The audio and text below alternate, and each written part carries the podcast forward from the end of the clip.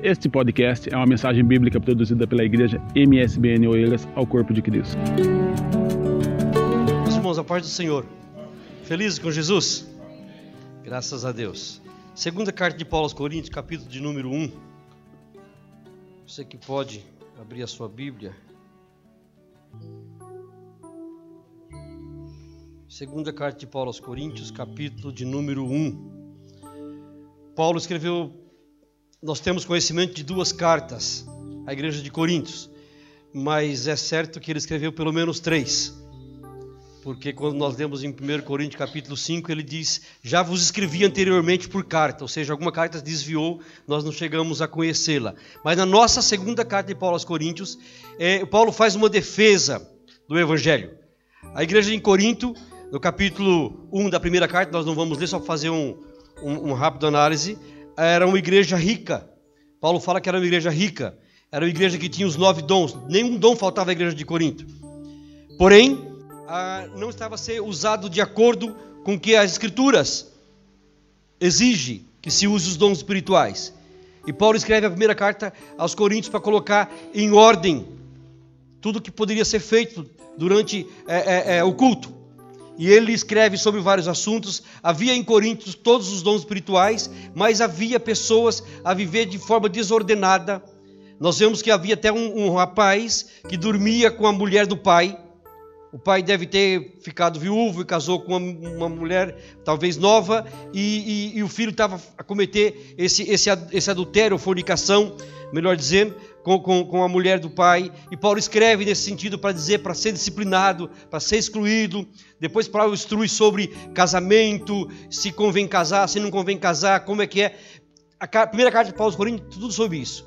Depois vai mais para frente, fala sobre os dons ministeriais, no capítulo 12, propriamente dito. Depois, no, no, capítulo 13, todos nós conhecemos, que é o hino ao amor. Quem não conhece o capítulo 13 da, da primeira carta de Paulo aos Coríntios, né? O amor é benigno, sofredor. Pronto é, capítulo 14, ele fala sobre ah, os dons espirituais, pondo em ordem os dons espirituais, porque o objetivo de Paulo era que da igreja houvesse decência, ordem e decência, e assim que ele termina esse capítulo 14. Capítulo 15 da primeira carta, ele põe em ordem é, sobre a ressurreição, fala sobre a ressurreição de Cristo, vai até o capítulo, é, versículo, parece-me que salvo erro, 58, por aí, e ele, ele põe em ordem sobre, dá ordem sobre ressurreição, porque havia na igreja pessoas que se criam na ressurreição, outros que não criam na ressurreição. Havia ressurreição, não havia ressurreição, e o capítulo 15 é fantástico sobre isso para você ler em casa. Capítulo 16 ele fala sobre a, a, a coleta para a igreja, e entre a primeira carta, a segunda carta, capítulo 1, ele vai defender o seu ministério. Toda a segunda carta de Paulo ele defende o seu ministério, porque havia pessoas na igreja de Corinto que não aceitava o apostolado de Paulo. Porque eh, hoje eu não sei como algumas pessoas estão aí na frente de igrejas se denominam apóstolo. Não existe ministério apostólico. Para se ser apóstolo, já naquele tempo era necessário ter visto Jesus, ter andado com Jesus, visto a crucificação e ressurreição de Jesus. Isso nós encontramos em Atos capítulo 1 ou 2, salvo erro, quando vai escolher alguém para substituir Judas Iscariotes. Lembra do Judas Iscariotes que traiu Jesus? Ele precisava ser escolhido. Então, vamos escolher alguém que tenha visto o Senhor, que tenha presenciado a sua morte e a ressurreição. E Paulo não tinha presenciado nada disso. Nós vemos que Paulo só foi convertido depois que Jesus foi assunto aos céus. E entretanto a igreja de Corinto estava a rejeitar o apostolado dele. Estava pondo em xeque alguns como sempre tem os do contra. Toda, diz que toda unanimidade é burra, não é? Mas na igreja nós temos que ser unânimes. Tem que haver unidade entre nós. Paulo, aliás, Paulo mesmo fala assim: olha, irmãos, tende o mesmo pensamento, concordar em tudo. E, Efésios 4 e 8 ele fala: se algum louvor, se alguma, alguma coisa boa, se alguma coisa que, der, que, que, que pode, ser, pode ser louvável, nisso pensai, que haja unidade. Mas voltando, e, e a igreja de, de Corinto, algumas pessoas estavam a, a criticar o ministério de Paulo. Paulo não pode ser apóstolo, porque ele não andou com Jesus. Agora imagina outros hoje que auto intitulam-se apóstolos. Não é? E, e, Paulo, você nunca vai ver na Bíblia, Paulo tem, ele escreveu, dos, dos 27 livros do Novo Testamento, ele escreveu 20, 13 cartas. Você nunca vai ver Paulo dirigindo a igreja, pastoreando a igreja. Paulo abria igrejas e colocava lá os rapazes para pastorear. Deixou em Éfeso Timóteo, deixou em Creta Tito e, e outros tantos. É, é, é, mas ele tá, estava já na Macedônia e, e ele recebe é, é, é, alguém para dizer para ele que a igreja de Corinto estava a questionar o apostolado. Aí ele escreve essa carta. Eu quero ler com vocês o capítulo é 1, versículo 3 até o versículo 11. Paulo começa assim: Bendito seja o Deus e Pai de nosso Senhor Jesus Cristo, o Pai das misericórdias e o Deus de toda consolação, que nos consola em toda a nossa tribulação, para que possamos consolar os que estiverem em alguma tribulação, com a consolação com que nós mesmos somos consolados de Deus. Porque, como as aflições de Cristo abundam em nós, assim também a nossa consolação abunda por meio de Cristo. Mas, se somos atribulados, é para a vossa consolação e salvação. Ou, se somos consolados, para a vossa consolação é a qual opera, suportando com paciência as mesmas aflições que nós também padecemos.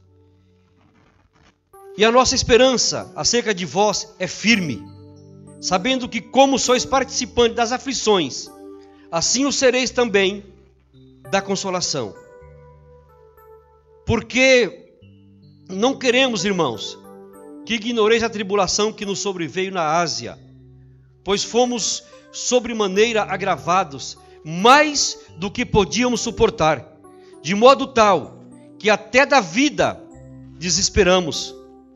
Mas já em nós mesmos tínhamos a sentença de morte, para que não confiássemos em nós, mas em Deus, que ressuscita os mortos, o qual nos livrou de tão grande morte e livrará, em quem esperamos, que também nos livrará ainda, ajudando-nos também vós com orações por nós, para que pela mercê, pela graça que por muitas pessoas nos foi feita, por muitas também sejamos sejam dados graça a nosso respeito. Paulo começa dizendo que se há alguma misericórdia, Deus é o Pai das misericórdias. Amém, igreja? Você já sentiu alguma misericórdia? Deus é o Pai da misericórdia. Agora, Paulo escreve isso passando por momentos bons. Nós lemos aqui. Depois você pode complementar ali no capítulo 12 dessa mesma segunda carta. E ele fala: Pai das misericórdias e Deus de toda a consolação.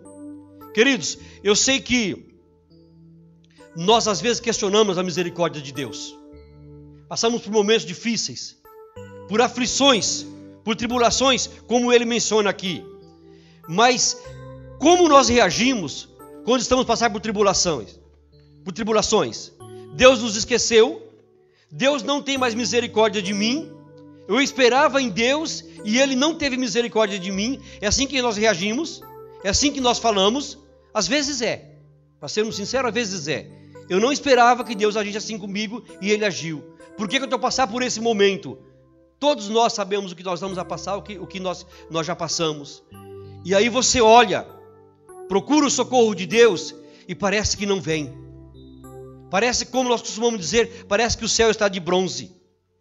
Mas se Paulo, ele, ele diz assim, irmãos, eu não quero que vocês eh, sejam ignorantes, eu, eu, não quero que vocês não, não conheçam o sofrimento que nós passamos na, na, na Ásia.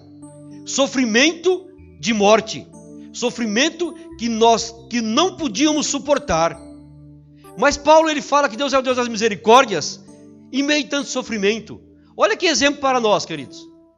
Se é, se é para nós seguirmos alguma coisa, sigamos esse exemplo. No meio da tribulação, angústia, perigo de morte, e ele já disse assim: Olha, eu tinha esperança que fosse morrer, mas eu tenho certeza que Deus ressuscita mortos.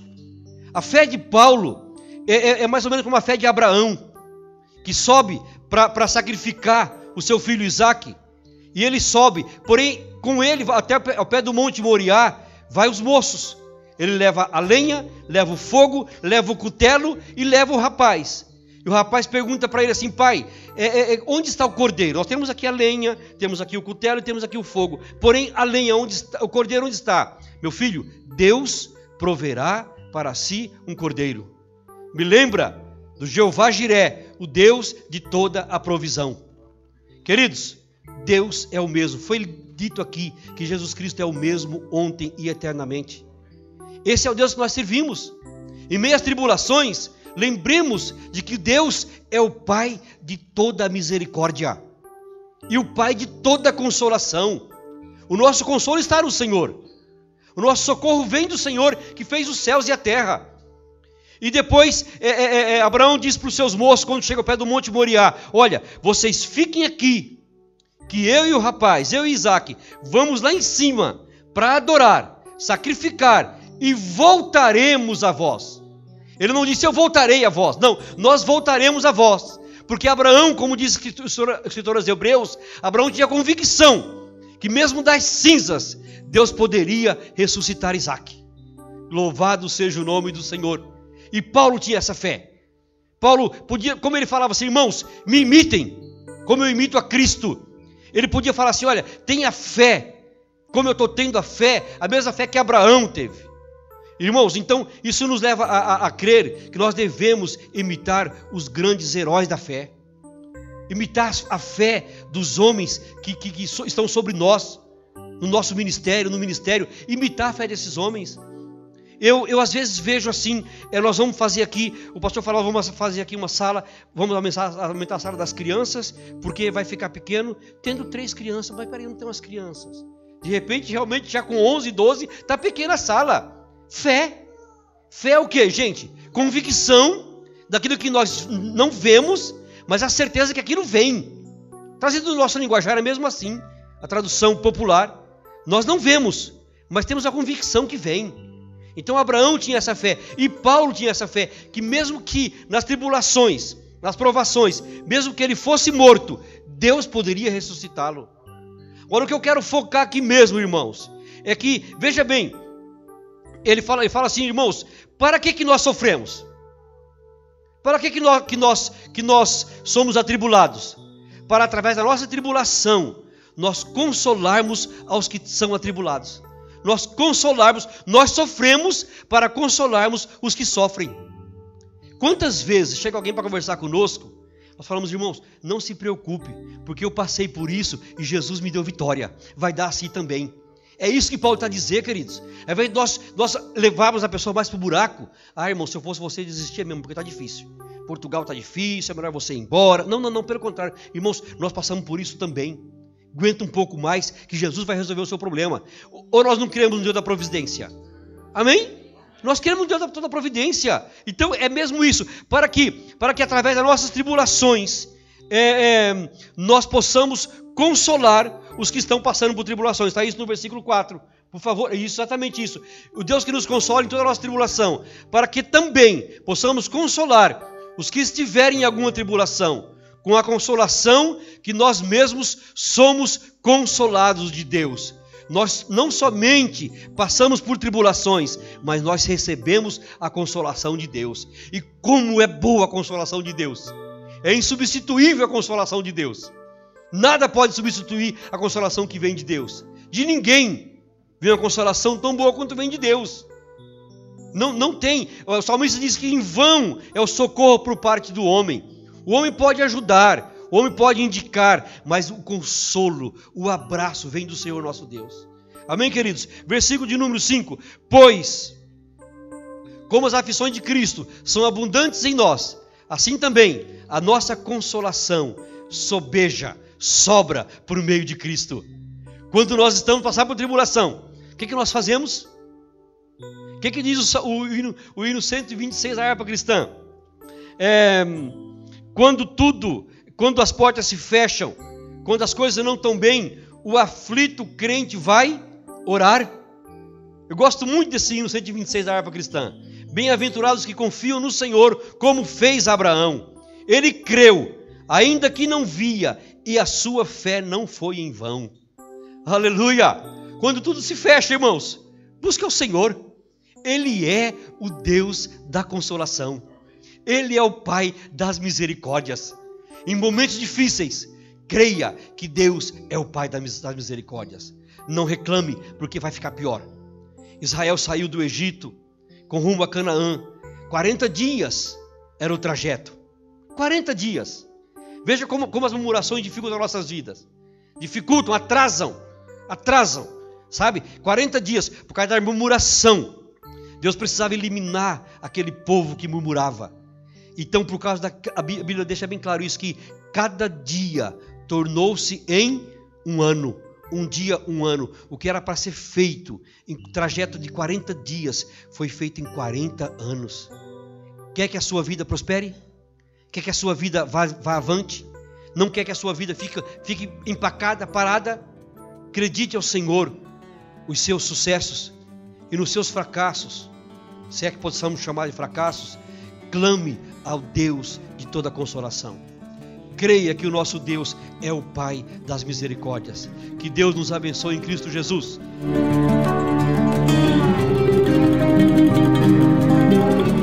Esse foi mais um podcast, uma mensagem bíblica produzida pela igreja MSBN Oeiras. Siga-nos nas redes sociais, Facebook e Instagram. Subscreva o nosso podcast e também o nosso canal no YouTube. Saiba mais em msbnportugal.com.